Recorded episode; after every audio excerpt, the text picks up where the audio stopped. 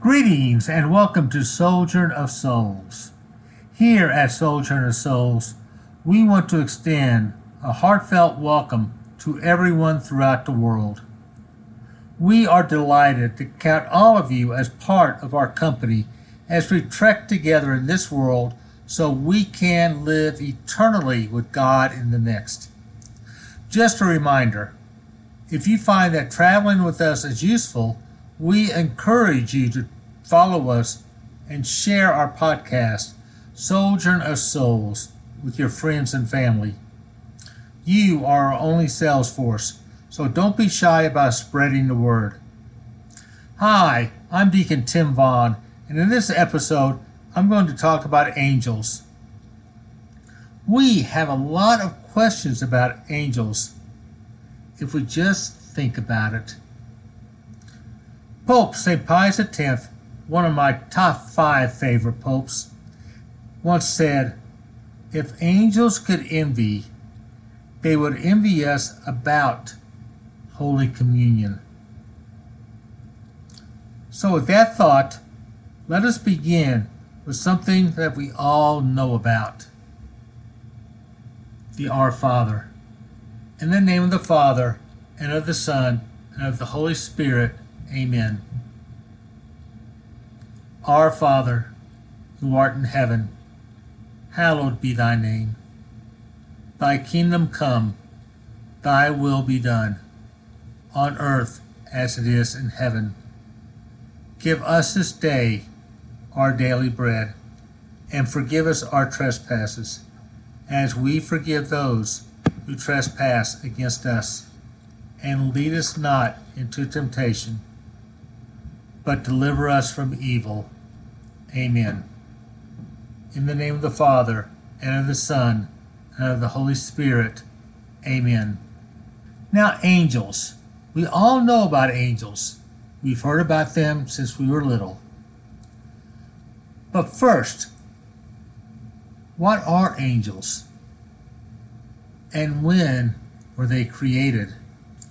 Most of us don't really know either.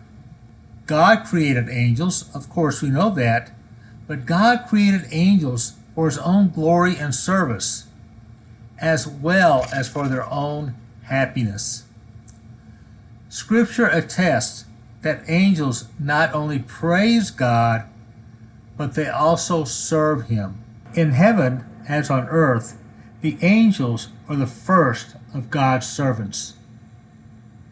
Messenger is the most common name that we give to his heavenly servants, but the title is obviously taken from the most frequent and best known duty of the angels, that as acting as God's messengers to men. We read in the Catechism, paragraphs number 328 to 330, it clearly affirms the existence of the spiritual non corporeal beings that sacred scripture usually call angels is the truth of faith. The witnesses of scripture is clear as the humanity of tradition. With their whole being, the angels are servants and messengers of God. As purely spiritual creatures, angels have intelligence and will. They are personal and immoral creatures, surpassing in perfection all visible creatures as the splendor of their glory bears witness. When did angels then come into being? That's a good question. One of the most plausible theories, and one that I really like, claims that all the angels were created on the first day of creation, and the fall of Satan occurred when God separated the light from the dark. St. Augustine explains part of this theory in The City of God when God said, Let there be light, and there was light. If we are justified in understanding in this light the creation of angels, then certainly they were created partakers of the eternal light, which is the unchangeable wisdom of God, by which all things were made, and whom we call the only begotten Son of God, so which they, being illuminated by the light that created them, might themselves become light and be called day in participation of that unchangeable light and day which is the Word of God, by whom both themselves and all else were made. This appears to make logical sense, as the sun and moon were not created until the fourth day. Regardless of which day the angels were made, the Catechism affirms that angels have been present since creation throughout the history of salvation. They remain active in the world today and continue to affect our lives even though we may never see them with our eyes.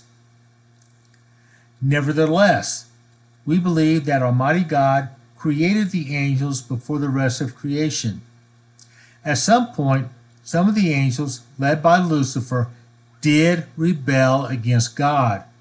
These angels made a free choice, radically and irrevocably re- rejecting God and his rule.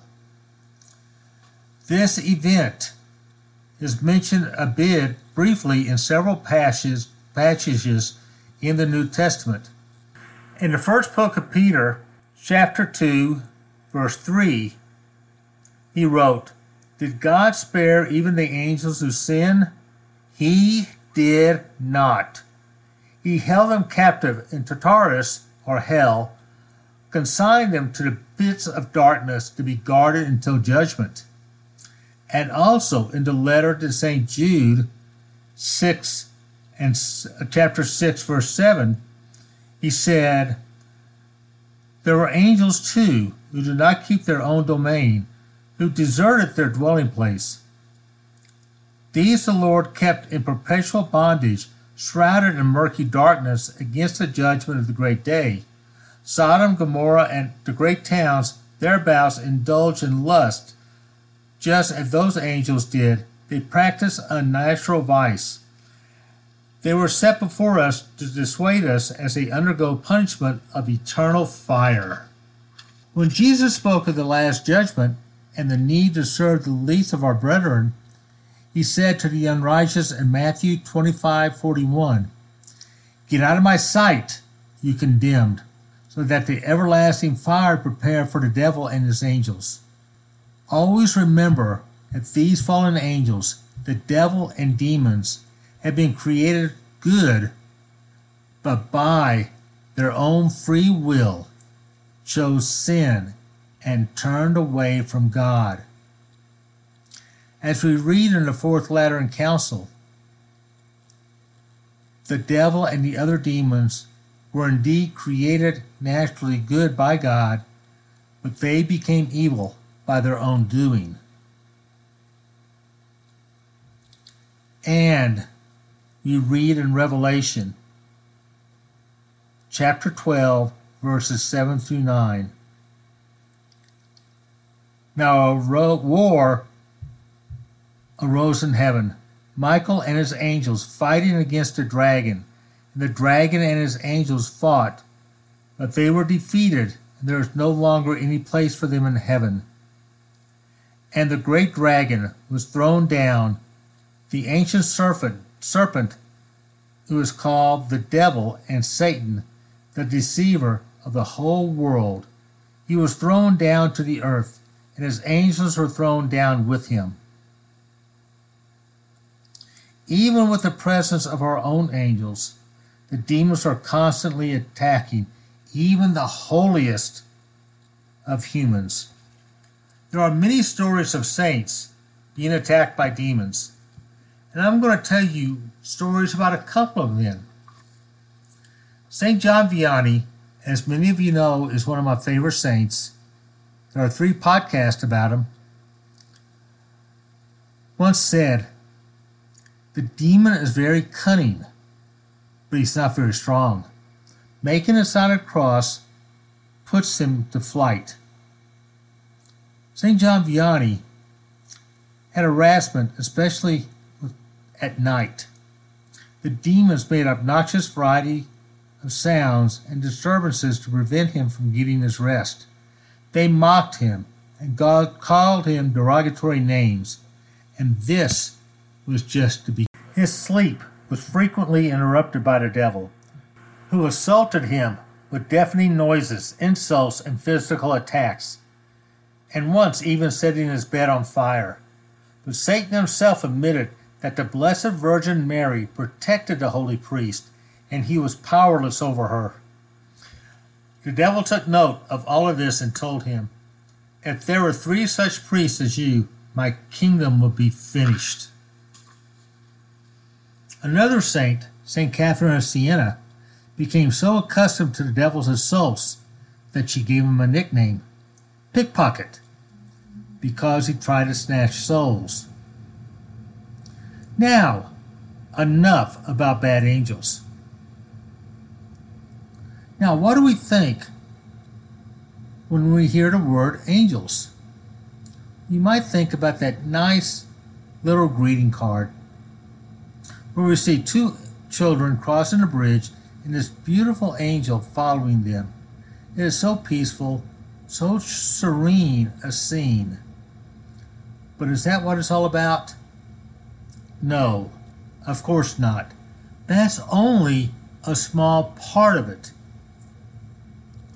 The generic name angel does not reveal anything about the real nature of these celestial beings, besides the fact they are occasionally sent on a mission as messengers for God, because only on such occasions is such a quality they make themselves visible to men, that they have been given the name of messengers, the most common duty and office they have for God's children on earth. Angels, of course, are pure spirits without bodies, whereas men are both spirits, which are our souls, and our bodies we have on earth. Yet the angels himself had taken bodily form, as St. Raphael in Tobit 5.18, and at the sepulchre of our Lord after the resurrection, when the angels are formed, form as a young man, and the same in the case of our Lord's ascension, in both Mark 16.5 and Acts 1.10. Now, a little bit of fiction and fact as I found on EWTN's website. And we'll go through two of them. Fiction. When humans, especially young children, die and go to heaven, they become angels. Fact. That's a popular idea and oftentimes a comforting one for grieving families, but no. Angels and human are separate yet different beings. Angels are 100% spirits. Humans are both spirit, as I said, soul and body. The human soul is immortal and his body dies. When the soul leaves the body at death, it is not transformed somehow into an angel. Rather, the soul is gone to heaven and enjoy God's presence with the angels and joins with the angels and other human souls in praising God. This is the image the church presents. In the liturgy for the Catholic funeral, you may pray that the angels lead you into paradise. Second, fiction. Every human male gets a male guardian angel to help him on earth, and every female gets, gets a female guardian angel. Fact. There are two separate issues here. First, are the guardian angels? Second, do they have different genders? Yes, throughout our lives, God's angels there are offered care and intercession. It was St. Basil the Great who died in 379 AD that said, Beside each believer stands an angel as protector and shepherd leading, to, leading him to life. The guardian angels, of course, is something that we're going to talk about in our next episode. But there's no male female assignment. Angels have no bodies, remember? They are not made male or female, they are purely spiritual beings. So the church teaches that the belief in angels is an essential element of Christian faith. Angels truly exist as personal spiritual beings and have been revealed to us by God to increase our faith. The Catechism directs our attention to the ways in which our knowledge of angels increases our faith in God. Angels glorify God without ceasing, as it states in the Catechism, paragraph 350. Angels are spiritual creatures, creatures who glorify God without ceasing and who serve as saving plans for other creatures. And St. Thomas Aquinas stated that angels work together for the benefit of all. There is so much more to learn about angels, and we've only scratched the surface in this episode. Our next episode, we're going to cover the nine choirs of angels, and we'll learn so much more about angels in this next episode. What they do, what the different choirs represent, and we'll learn so much more about guardian angels, the archangels, dominions, thrones, etc. So, in the meantime, have us a blessed week or so until I finish the next episode. So, let us finish with the guardian angel prayer. In the name of the Father, and of the Son, and of the Holy Spirit, amen. Angel of God, my guardian dear, to whom God's love commits me here ever this day be at my side, the light, the guard, the rule and guide. So until we meet again, may the Lord bless you, the Father, the Son, and the Holy Spirit. And remember, wide is the road to destruction. So we remind you to stay on the path, and we ask that Saint Raphael, the archangel of travelers, God speed you on your sojourn.